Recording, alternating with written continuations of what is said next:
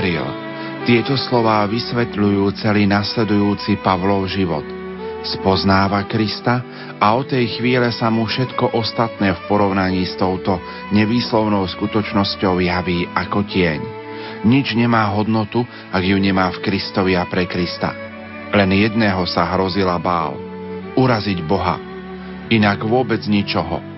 Teda ani po ničom inom netúžil viac, ako páčiť sa vždy Bohu. Potom túžme aj my. To jediné si želáme. Od chvíle stretnutia s Ježišom sa Pavol obrátil k Bohu celým srdcom. S rovnakým zápalom, s akým predtým prenasledoval kresťanov, ba vďaka milosti, s ešte väčším a mocnejším slúži teraz Pavol novoobjavenému veľkolepému ideálu. Prisvojuje si apoštolské poslanie, ktoré dostali ostatní apoštoli a o ktorom sa zmienuje evanielium dnešnej svetej omše.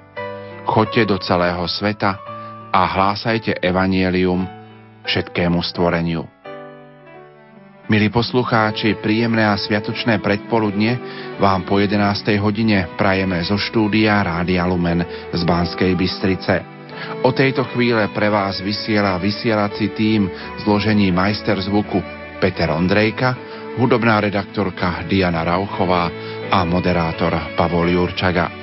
V nasledujúcich minútach vám ponúkneme rozhovor s banskobistrickým diecézným biskupom Monsignorom Mariánom Chovancom. Nech sa vám teda príjemne a pohodovo počúva.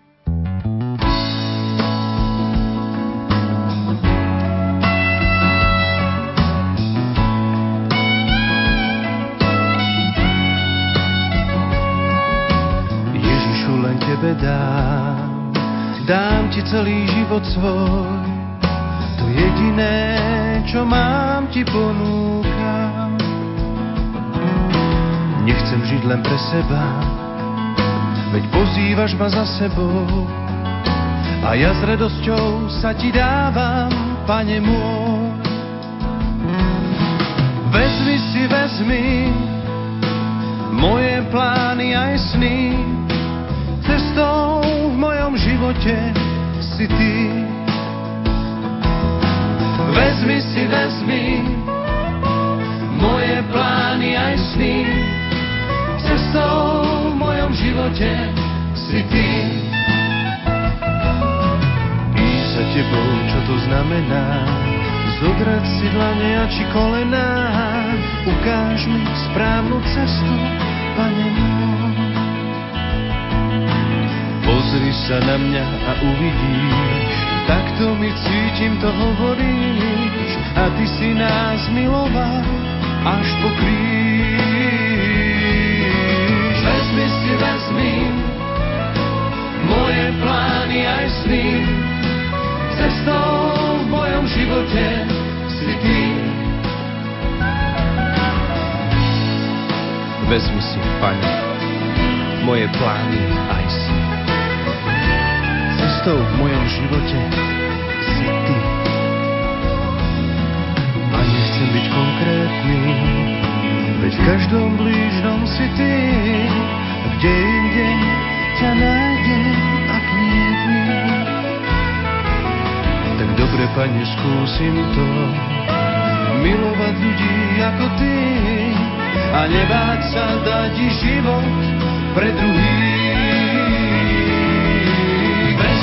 Vezmi moje plány aj sny. Cestou v mojom živote si ty. Vezmi si, vezmi moje plány aj sny. Cestou v mojom živote si ty. Vezmi si, vezmi moje plány aj sny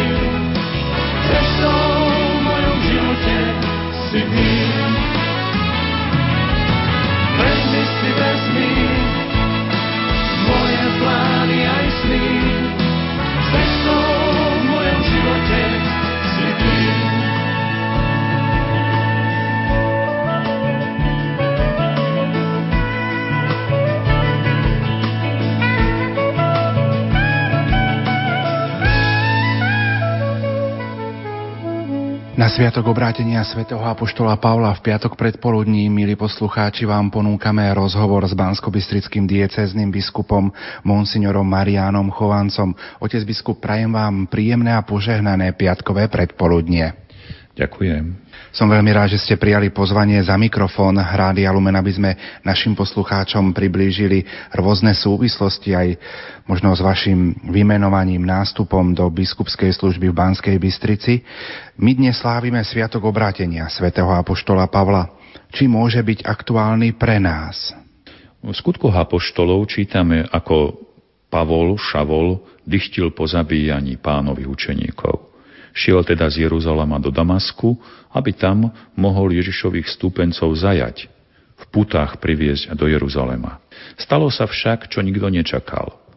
Najmenej Šavol. Na ceste ho zrazu zalialo veľké svetlo z neba. Šavol padol na zem a počul Ježišov hlas, ktorý jeho sprievodcovia nepočuli. Šavol, oslepený, bývalý prenasledovateľ, vstal a vošiel do Damasku – ale podľa kresťanskej tradície to už nebol ten starý Šavol, Kristov prenasledovateľ, ale nový Pavol, Kristov apoštol. Najkrajšie je, že obrátený Pavol chce hneď vedieť, čo má pre Ježiša robiť. Z toho vidieť, že jeho viera bola od počiatku činná, životná a nie nejaká sentimentálna alebo náladová. Citové prežívanie je sprievodným znakom života viery, ale nikdy nie je jeho základom. Pavlov príklad nás napokon vedie a poukazuje aj na cieľ nášho duchovného obrátenia. Viera prejavujúca sa životom. Viera prejavujúca sa v kresťanských skutkoch.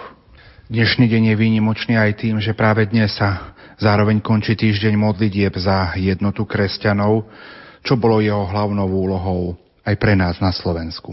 Týždeň modlitieb za jednotu kresťanov je už viac ako 100 rokov populárna a vydarená duchovná akcia. Koná sa na celom svete. Tradičný termín konania týždňa modlitieb je u nás na severnej pologuli od 18. januára do 25. januára. Práve tieto dni navrhol ešte v roku 1908 Paul Watson – a to tak, aby podľa vtedajšieho liturgického kalendára bol týždeň modlitieb medzi sviatkami dvoch hlavných apoštolov, svätého Petra a svätého Pavla, teda od katedry svätého Petra až po obrátenie svätého Pavla. Toto načasovanie dodalo tomuto týždňu modlitieb veľký symbolický význam. Musíme však vedieť, že na južnej pologuli je v januári najkrajšie leto, sú tam veľké školské prázdniny, aj čas hlavných dovoleniek. Preto tamojší kresťania organizujú týždeň modlitieb v inom termíne. A práve táto skutočnosť, že týždeň modlitieb prebieha vo svete aj v iné dni roka, nielen v januári, ako si poukazuje na to hlavné, hlavné aj pre nás na Slovensku. Spoločne sa modliť a primerane pracovať za našu úplnú jednotu, ktorá je Kristovou vôľou, a to po celý rok. V novembri minulého roku ste boli svätým otcom vymenovaní za Bansko-Bystrického diecézneho biskupa. 15. decembra v sobotu ste slávnostne prevzali diecézu. Ako ste prijali toto menovanie? Menovanie za diecezneho biskupa sem do Bystrice som prijal v duchu synovskej poslušnosti. Veď podľa starej kresťanskej zásady sa svetému otcovi nehovorí nie. Okrem toho bol môj súhlas spojený s dvomi sprievodnými pocitmi. S vďačnosťou voči svetému Otcovi, že sa o naše Slovensko stará. Že napriek všetkému, čo je v nás, nám žehná a obsadil vakantné biskupstvo, ktoré túžilo po biskupovi. A ten druhý pocit, to bola istá obava. Obava o seba samého, aby som ja dobre obstál. Pavol Apoštol napísal svojim veriacim, s bázňou a chvením pracujte na svojej spáse a to plne vzťahujem aj na seba. Viete, tá náročná služba má mnohé nástrahy a neraz odvádza od vlastného posvetenia. Veľmi výsnečne to vyjadril aj svätý Augustín v jednej svojej kázni. Povedal, pre vás som biskupom, s vami som kresťanom. To prvé meno hovorí o zodpovednosti, to druhé o milosti. Prvé teda biskup, značí nebezpečenstvo, druhé, kresťan, značí spásu. Môžete prezradiť našim poslucháčom, aké sú také vaše prvé pocity z bansko diecézy? Na druhý deň po mojom menovaní som navštívil Banskú Bystricu a jej biskupský úrad.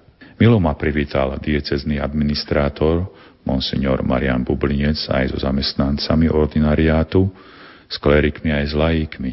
Poukazovali mi úradné i súkromné priestory, ktoré som videl vtedy prvý raz a živo sme debatovali. Toto milé privítanie bolo umocnené krásnym a povzbudivým konštatovaním. Povedali mi, pán biskup, my sme sa za vás modlili 16 mesiacov. My sme mysleli na vás. Pravda, že nevedeli sme, že vy k nám prídete, ale vo všetkých našich kostoloch sme sa modlili za nášho budúceho biskupa. To je úžasný postoj. A najmä hlboko kresťanský postoj. Povedzte, kto by potom nechcel s ešte väčšou chuťou v takejto dieceze pracovať? V Banskej Bystrici ste prežívali prvé Vianočné sviatky a potom celé Vianočné obdobie. Slávili ste slávnostné sväté omše v katedrále svätého Františka Ksaverského. Ako ste vnímali stretnutia s veriacimi v centre diecézy? Vianoce sú nádherné a hlboko duchovné sviatky. Boh nás tak miluje, že nás zachraňuje tým najvznešenejším spôsobom. Boh nás zachraňuje cez svojho vteleného syna. Toto je základná kresťanská pravda, preto ju môžeme aj bližšie vysvetliť. Ježiš Kristus je od väčšnosti Boh, druhá božská osoba. Táto druhá božská osoba si pred 2000 rokmi vzala telo, narodila sa z panny Márie ako človek. Preto je Ježiš Kristus aj pravý Boh, aj pravý človek zároveň. Teológovia učia, že Ježiš Kristus má dve prirodzenosti, božskú a ľudskú, no pritom je len jedna osoba, a to druhá, božská. Ján Apoštol, veľký teológ vtelenia, na začiatku svojho evanielia v prológu napísal Slovo, čiže Boh, sa telom, človekom stalo. Ján v tejto krátkej vete poukazuje na podstatný znak našej pravej kristológie – O jednom, o tom istom subjekte vyslovuje tak božské, ako aj ľudské atribúty, vlastnosti.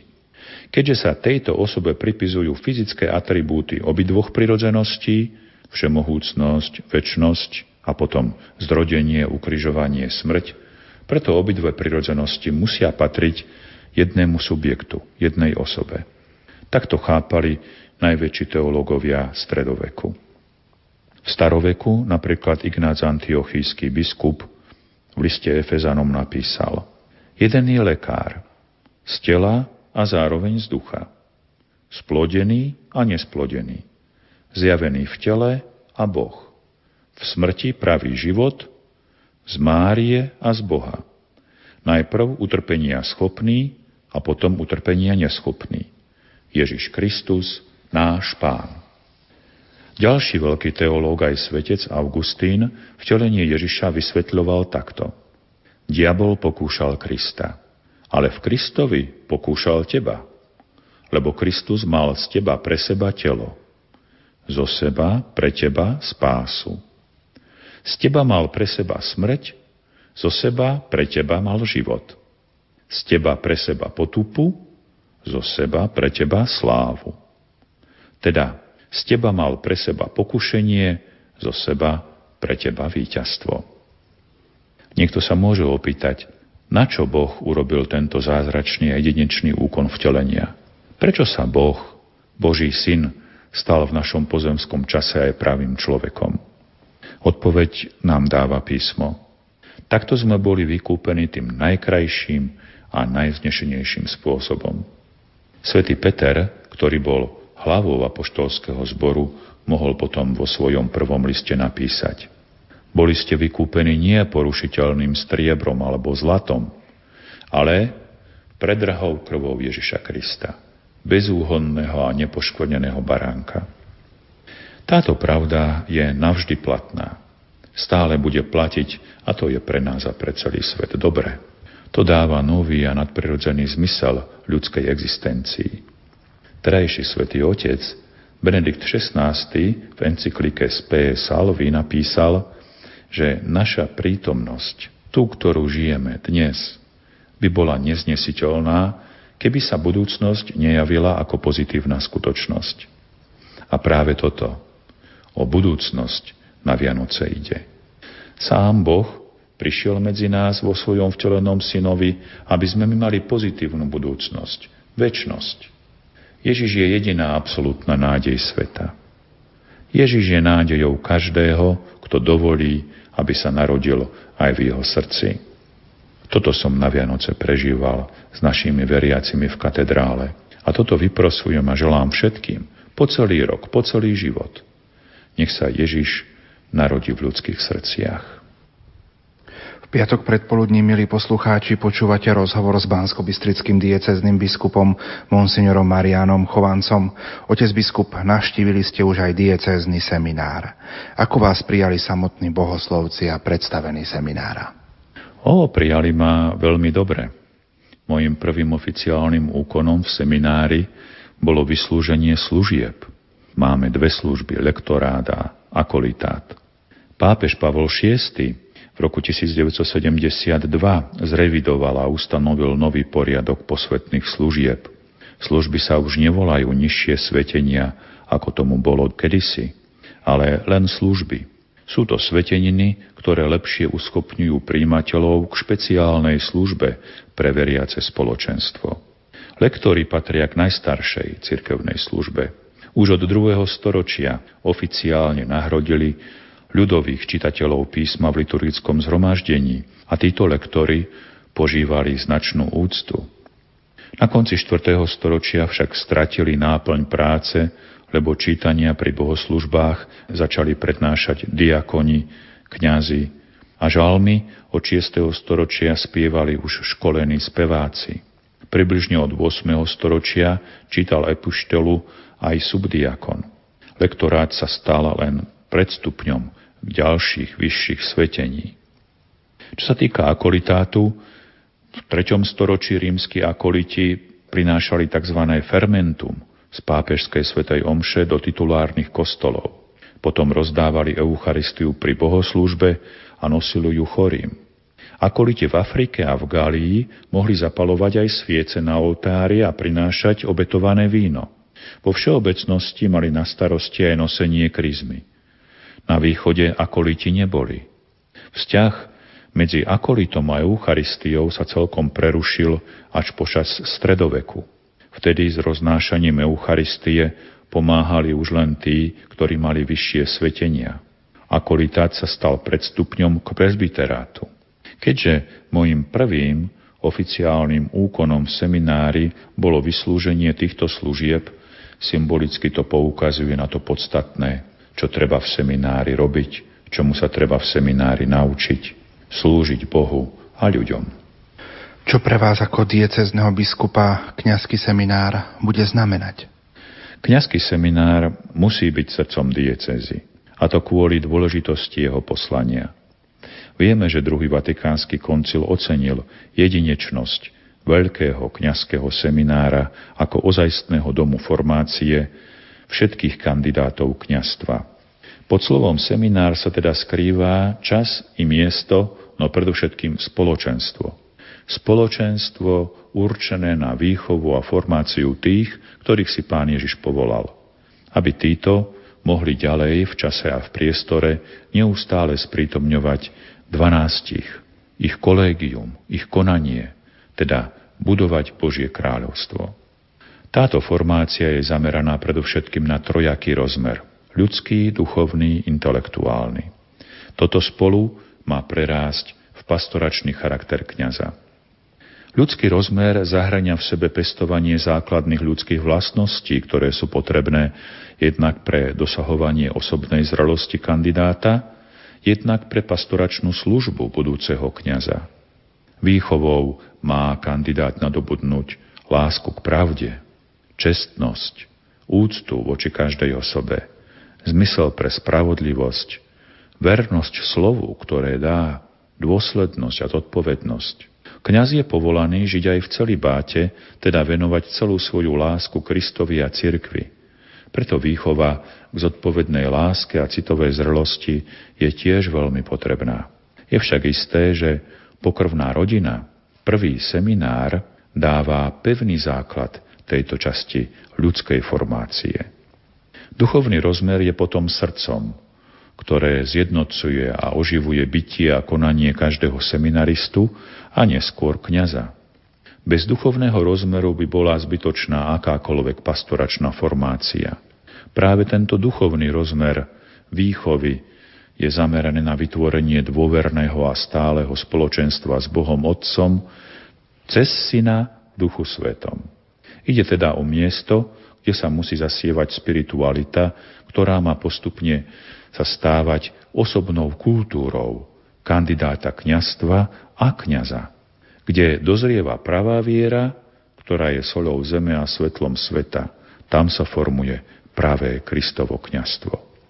Prostriedkom k tomu je časté príjmanie Eucharistie a to do čistého a pripraveného srdca potom denné rozímanie a pravidelná modlitba, či už súkromná, alebo aj spoločná, liturgická.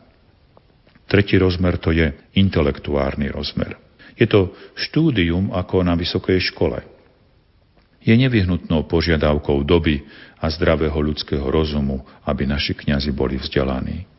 Kandidát na kňastvo usiluje sa získať takú múdrosť, vďaka ktorej on sám lepšie spoznáva Boha a nie len to, aby toto, že on spozná Boha, dokázal najlepšie sprostredkovať aj iným.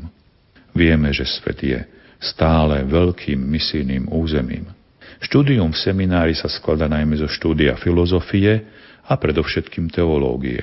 Cieľom štúdia je osvojenie si úplného a zjednocujúceho videnia všetkých právd, ktoré nám Boh zjavil v Ježišovi Kristovi a ktoré nám teraz a to až do konca sveta, dosvedčuje viera jeho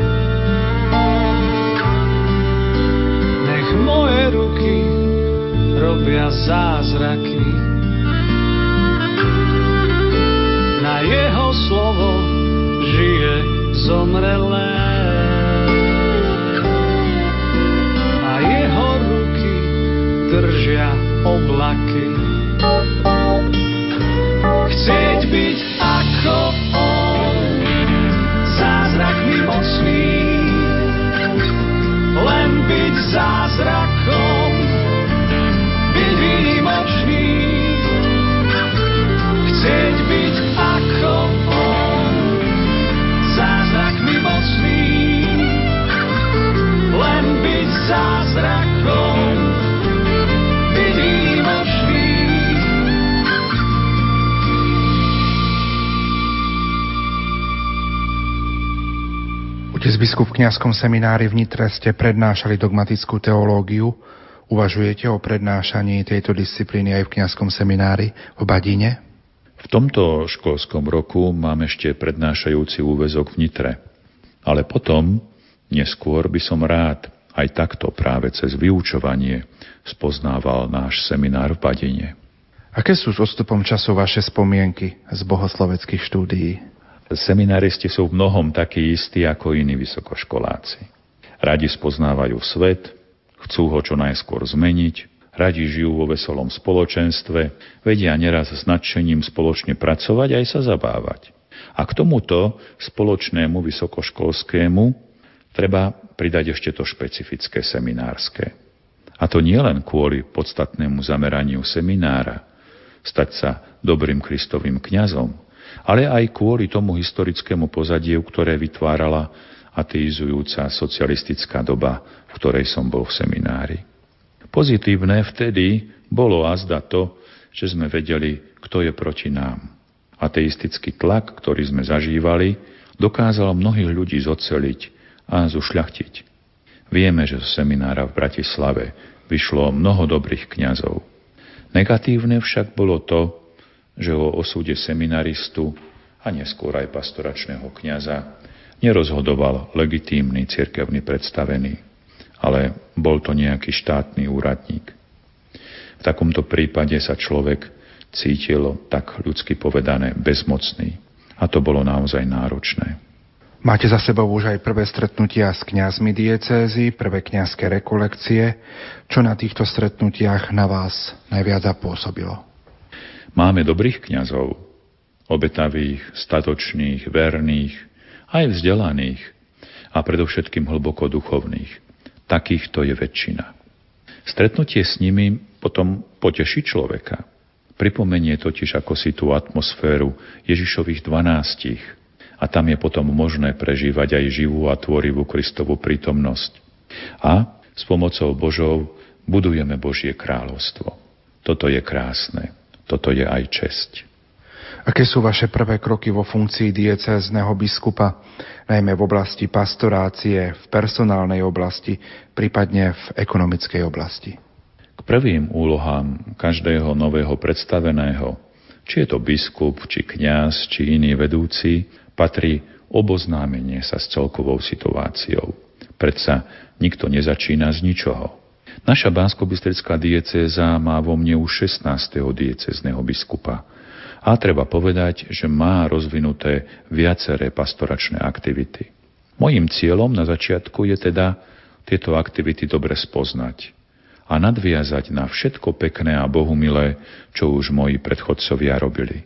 K tomuto spoznávaniu diecezy som si už vybral najbližších spolupracovníkov a môžem ich pochváliť, teraz mi ochotne pomáhajú.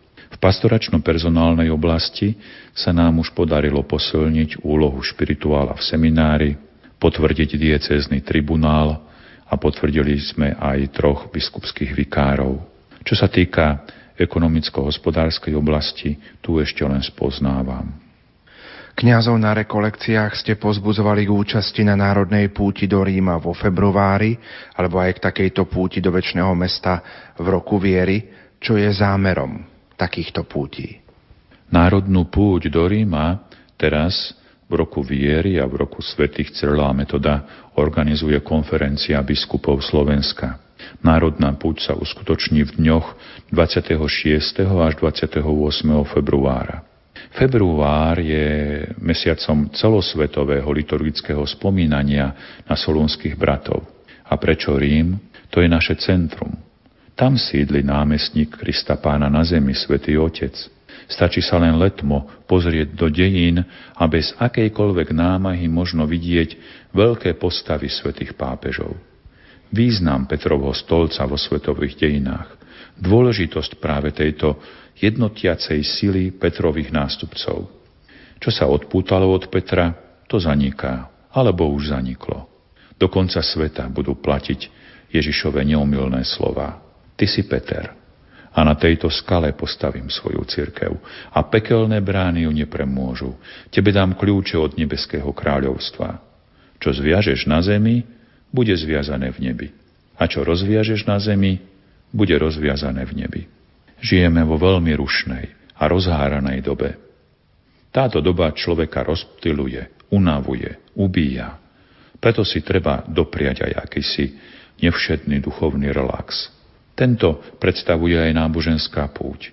Naše putovanie do Ríma upriami naše pohľady na širšie obzory. Čo je svetová cirkev? Čo znamená Rím pre nás, katolíkov? Akými radostiami a starostiami sa žije inde vo svete? aká obohacujúca, zjednocujúca je naša pravá kresťanská viera.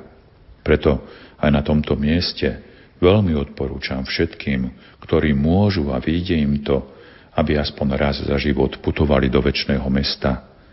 Nadlho ich to obohatí. Nech sú obohatení jeho historickou a najmä duchovnou atmosférou.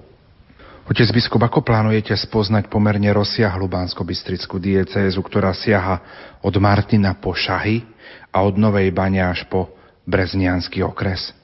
No, viete, z rozmerov, o ktorých mi hovoríte, nemám strach. Vyrastal som a takmer 20 rokov aj pastoračne pracoval v starobilej nitrianskej diecéze, ktorú dejiny tak vytvarovali, že z jej najjužnejšej hranice až po najsevernejšiu, po hranice s Polskom, sme mali 300 kilometrov. A pravdu povediac, nebol to pre nás problém. Aspoň nie v 20. storočí. Mobil, mail, fax dokázal v okamihu spojiť všetkých, ktorí to chceli a potrebovali. Nevraviac o tom, že naše dnešné autá už aj u nás dokážu prekonať vzdialenosť 100 kilometrov za menej ako jednu hodinu. V bansko diecéze existujú aj maďarsky hovoriace farnosti. Ako vidíte pastoráciu v tejto oblasti? Dvojrečovosť, s ktorou sa na Slovensku stretávame, aj dvojrečové farnosti u nás, či už sú v nich maďarskí, rusínsky či gorálsky hovoriaci veriaci, sú nielen kultúrne, ale aj duchovne obohacujúcim prvkom. Za každým týmto jazykom totiž stojí nejaký národ so svojou históriou, kultúrou a najmä stáročnou kresťanskou vierou. Prečo sa neobohatiť? Prečo by sme sa nemali poučiť, keď sa to prostredníctvom práve týchto menšín aj na Slovensku dá? Naše biskupstvo má viacero dvojrečových kňazov, ktorí maďarsky hovoriacim veriacim slúžia v materinskom jazyku a im ohlasujú evanelium. Stále máme do Korán otvorené dvere nášho seminára pre nové kňazské povolania aj kandidátov maďarskej národnosti. A máme aj biskupského vikára pre maďarských hovoriacich veriacich. A tak objektívne povedané, pastorácia aj v tejto oblasti je na štandardnej úrovni. Čo považujete za priority vo svojej biskupskej službe? Prioritou každého zodpovedného biskupa je priblížiť ľudí k Bohu, čiže budovať Božie kráľovstvo tu na zemi. A to sa najlepšie dá vtedy, ak má biskup k dispozícii dobrých a svetých kňazov. Otec biskup do úradu Bansko-Bystrického diecezneho biskupa ste nastúpili v roku viery a v roku svetých Cyrila a Metoda. Ovplyvnili tieto dve skutočnosti aj vaše prvé dni v tomto úrade? To áno, áno, ovplyvnili. Postupne si uvedomujem, že aj v tomto sa prejavila obdivuhodná Božia prozreteľnosť. To veľmi múdre Božie plánovanie. Ako viete, moje menovanie aj nastúpenie do úradu v Banskej Bystrici sa uskutočnilo v tomto celocirkevnom roku viery a v slovenskom roku svetých Cyrila Metoda. Ako by tým pán Boh nám odpovedal na otázku, na čo tam ideš, čo budeš v tej Bystrici robiť. Odpovedz nie, idem tam kvôli viere. Táto viera bola daná cirkvi, ako ju ohlasovali svätí solúnsky bratia, Cyrila Metod aby túto vieru aj bánsko miestna cirkev ďalej ohlasovala a živila. V obrade uvedenia toho 15. decembra sme sa v katedrále zamýšľali práve nad touto otázkou. Na čo potrebuje cirkev biskupa? Prečo je zriadená akási diecéza?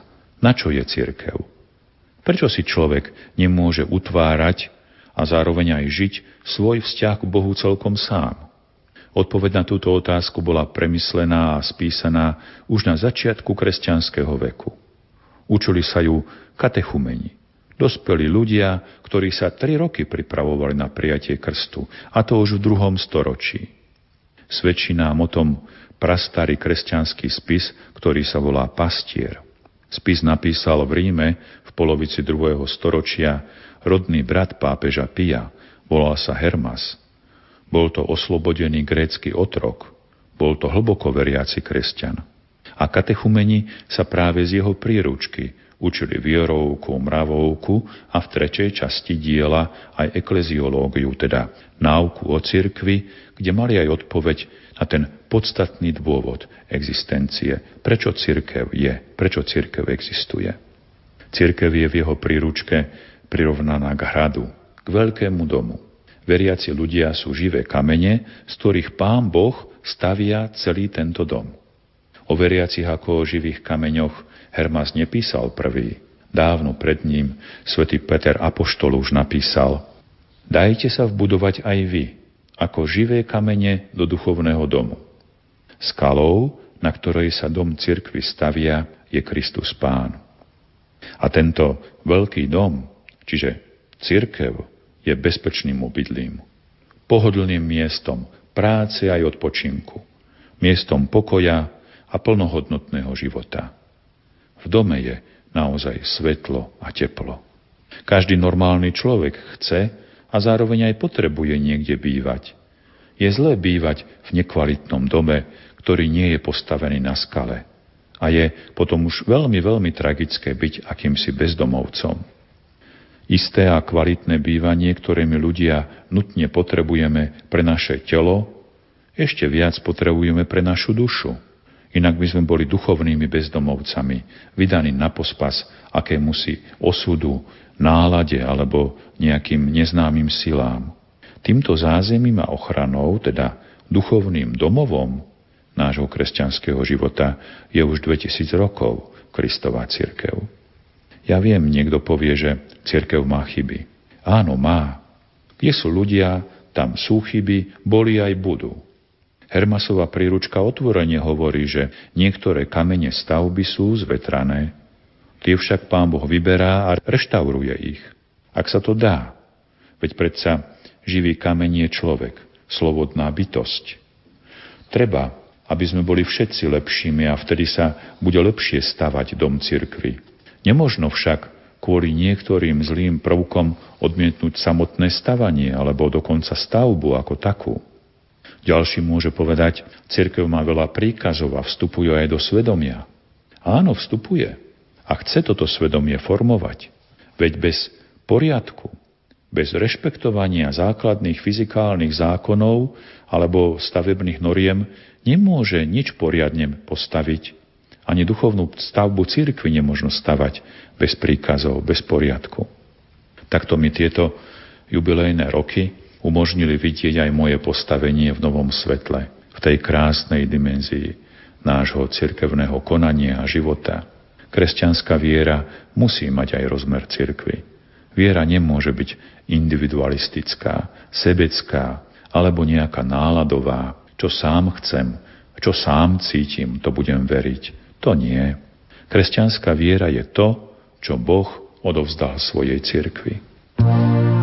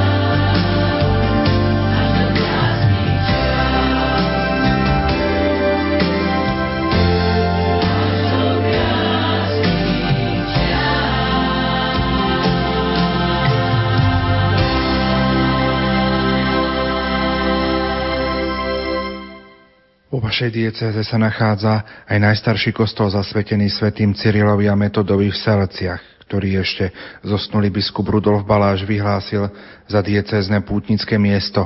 Ako vnímate túto skutočnosť prebiehajúcom roku svätého Cyrila a Metoda? Teším sa. Teším sa, že máme takýto kostol. Teším sa, že aj takýmto spôsobom môžeme vo veriacich oživovať to vzácne dedičstvo otcov, misiu svätých solúnskych bratov. Oni obaja vedeli, ako je dôležité držať so svätým Otcom, že na Petrovi Kristus Pán postavil svoju cirkev. Kiež by sme na to nikdy nezabúdali. Aká je vaša vízia diecézy do budúcnosti? Rád by som zrealizoval všetko, všetko, čo odo mňa očakáva najprv Pán Boh, Matka Cirkev a naši veriaci. Podľa dokumentov druhého Vatikánskeho koncilu je úlohou katolického biskupa viesť všetkých, dokonca aj neveriacich ľudí k Pánu Bohu. Mojimi prvými a najúžitočnejšími ľudskými spolupracovníkmi v tejto práci sú svätí kňazi. A to je aj moja vízia. Mať dostatok dobrých a svetých kňazov. Takých, ktorí budú s Božou pomocou, či v dobrom, či v zlom čase, či v dobrej alebo zlej dobe, budovať Božie kráľovstvo tu na zemi. Vieme, že svet veľmi potrebuje Božie svetlo. Máme vyspelú vedu, techniku, ale často nevieme, prečo máme žiť. Žijeme tak akejsi duchovnej tme. Božou vôľou je, aby všetci ľudia spoznali Božie svetlo, prijali ho, žili v ňom a tak boli spasení. A k tomu, aby sa mohlo toto svetlo dostať k ľuďom, Treba mať dostatok Božích služobníkov, najmä tých dobrých a svetých kňazov, o ktorých som už hovoril. Povedzte, čo by som sám bez nich dokázal. Otec biskup, predstavte prosím našim poslucháčom váš biskupský erb a vaše biskupské heslo. Biskupský erb sa robí podľa hesla. Mojím biskupským heslom je krásna myšlienka svätého Pavla Apoštola. Všetko vydám za vaše duše. Pavol o tom píše v druhom liste Korintianom. Na znaku, ktorý je štiepený, to znamená, že je rozdelený z vyslov čiarov na dve rovnaké polovice, je myšlienka obety vyjadrená historickým mačianským krížom a veľkonočným baránkom. Moje heslo je vlastne univerzálnym heslom tohoto veľkého apoštola. Svetý Pavol s týmto motom precestoval mnohé krajiny a veľmi požehnane evangelizoval početné národy. Do tvorby hesla sú zapojení viacerí odborníci. Najprv je to maliar, návrhár, ktorý sa usiluje myšlienku hesla vyjadriť obrazom. V tomto prípade to bol magister Peter Čiernik. Myšlienku obetu znázornil Kristovým krížom a veľkonočným baránkom, s mŕtvych vstalým Kristom, ako ho videl v zjavení svätý Jan Apoštol. Potom návrh maliara ide heraldikovi a výtvarníkovi. Heraldikom v mojom prípade bol profesor dr. Jozef Šimončič z Trnavskej univerzity. Bez jeho odborných zásahov by znak nesplňal požadované odborné kritériá. Musím povedať, že môj znak sa mi páči a som vďačný všetkým, ktorí mi ho tak krásne pripravili a urobili. Som s ním už dlhodobo vnútorne spojený a vždy, keď ho vidím, oslovuje ma. Želám si, aby sa môj znak stal aj pre druhých akousi vonkajšou milosťou Spasiteľa. Aby všetci, ktorí sa naň pozrú a budú hľadať pravdu, našli odpovede práve v Ježišovi Kristovi, ktorý sa za nás tak veľkodušne obetoval. Ako vnímate situáciu počtu kňazov v Bansko-Bystrickej diecéze? Čo sa týka počtu kňazov, počet kňazov je primeraný na počet veriacich. Možno povedať, že v tomto sme v slovenskom priemere. Ako som vám už spomenul, od kňazov najviac očakávam. A to je tá moja vízia, aby nielen boli, a to v dostatočnom počte, ale aby všetci boli svetí. Nech nám v tom dobrotivý Pán Boh pomáha. Otec biskup, plánujete sa zúčastňovať pobožnosti Fatimských sobot v Bazilike na Starých horách, ako to zaviedol váš predchodca Monsignor Rudolf Baláš? Kresťanstvo je od počiatku, teda od prvého storočia, veľmi úzko spojené so symbolikou dňa. Kvôli tomu, že pán Ježiš v nedelu vstal z mŕtvych, nedela sa stala prvým a posledným dňom týždňa. Stala sa pánovým dňom. Kvôli tomu, že pán Ježiš v piatok zomrel na kríži, piatok sa stal dňom pánovej smrti a kresťanského pôstu. Kvôli tomu, že pán Ježiš vo štvrtok slávil poslednú večeru za poštolmi, počas ktorej ustanovil Eucharistiu a naše služobné kňastvo, štvrtok je kňazským dňom. A v tej súvislosti, kvôli tomu, že panna Mária sa cez svoje fiat plne odovzdala Bohu a mimoriadne sa zapojila do Božieho plánu spásy ako Matka Božia, už od 9. storočia jej bola zasvetená sobota, deň, ktorý v týždni časovo predchádza pánov deň, nedeľu. V roku 1917 sa v portugalskej Fatime zjavila panna Mária trom chudobným pastierikom Františkovi Hyacinti a Lucii. A toto zjavenie potom ovplyvnilo aj spôsob slávenia marianských sobôd.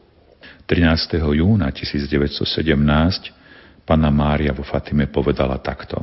Ježiš chce zaviesť vo svete úctu k môjmu nepoškvrnenému srdcu. Kto ju príjme, tomu sľubuje spásu.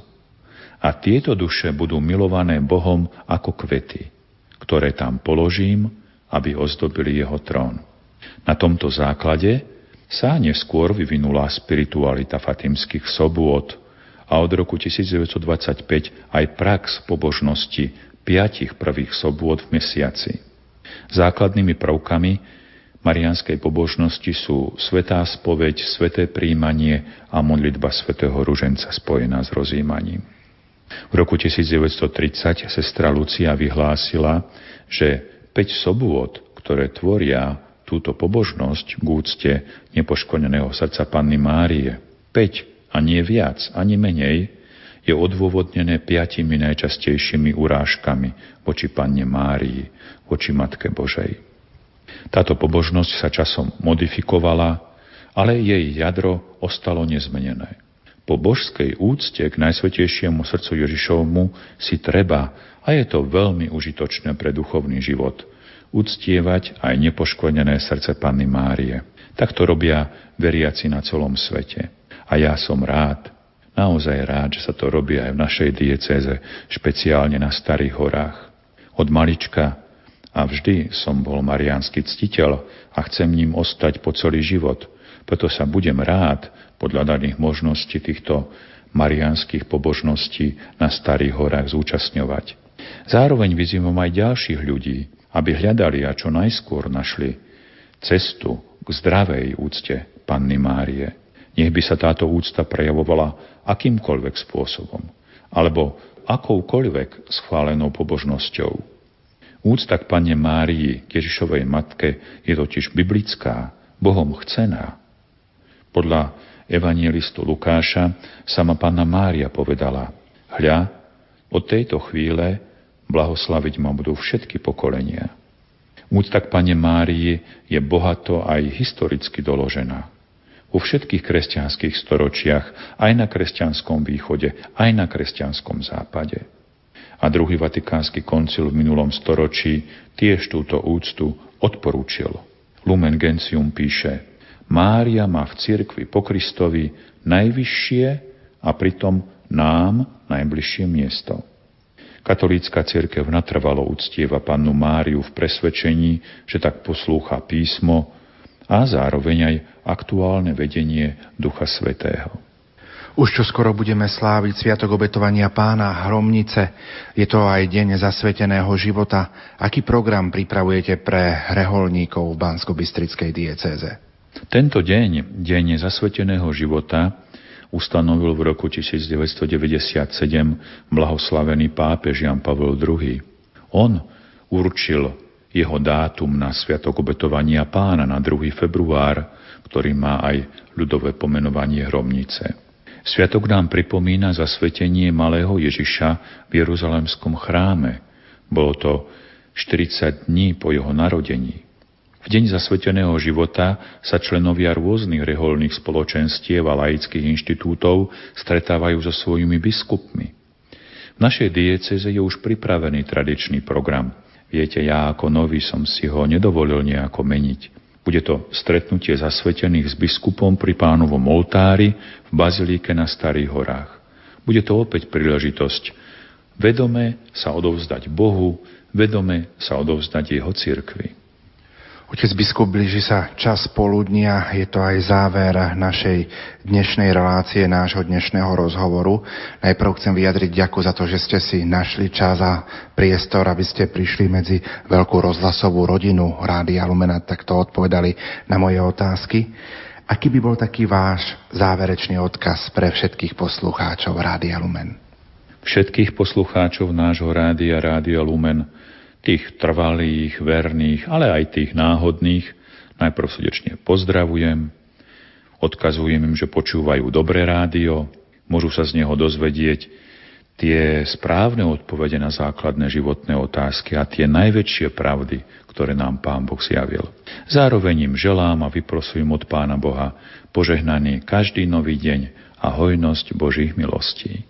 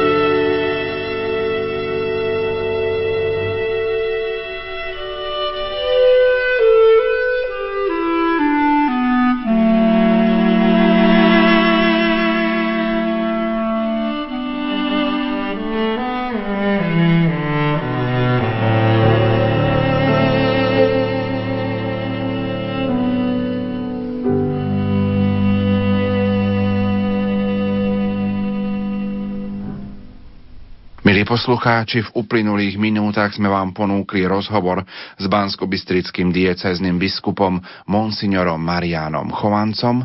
Aj naďalej pohodové počúvanie ďalších programov Rádia Lumen vám zo štúdia Prajú Peter Ondrejka, Diana Rauchová a Pavol Jurčaga. Duša Kristova posveď má.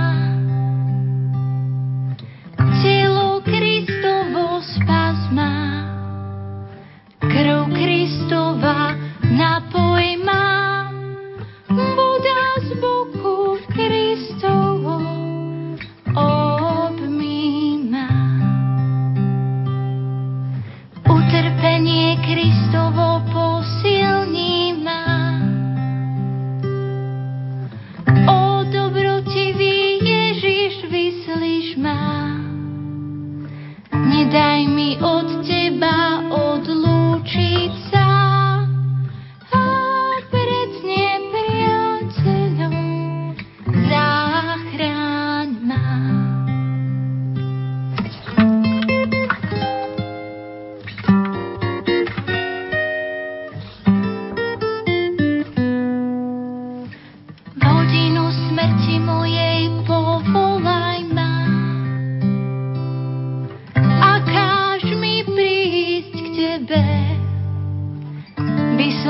By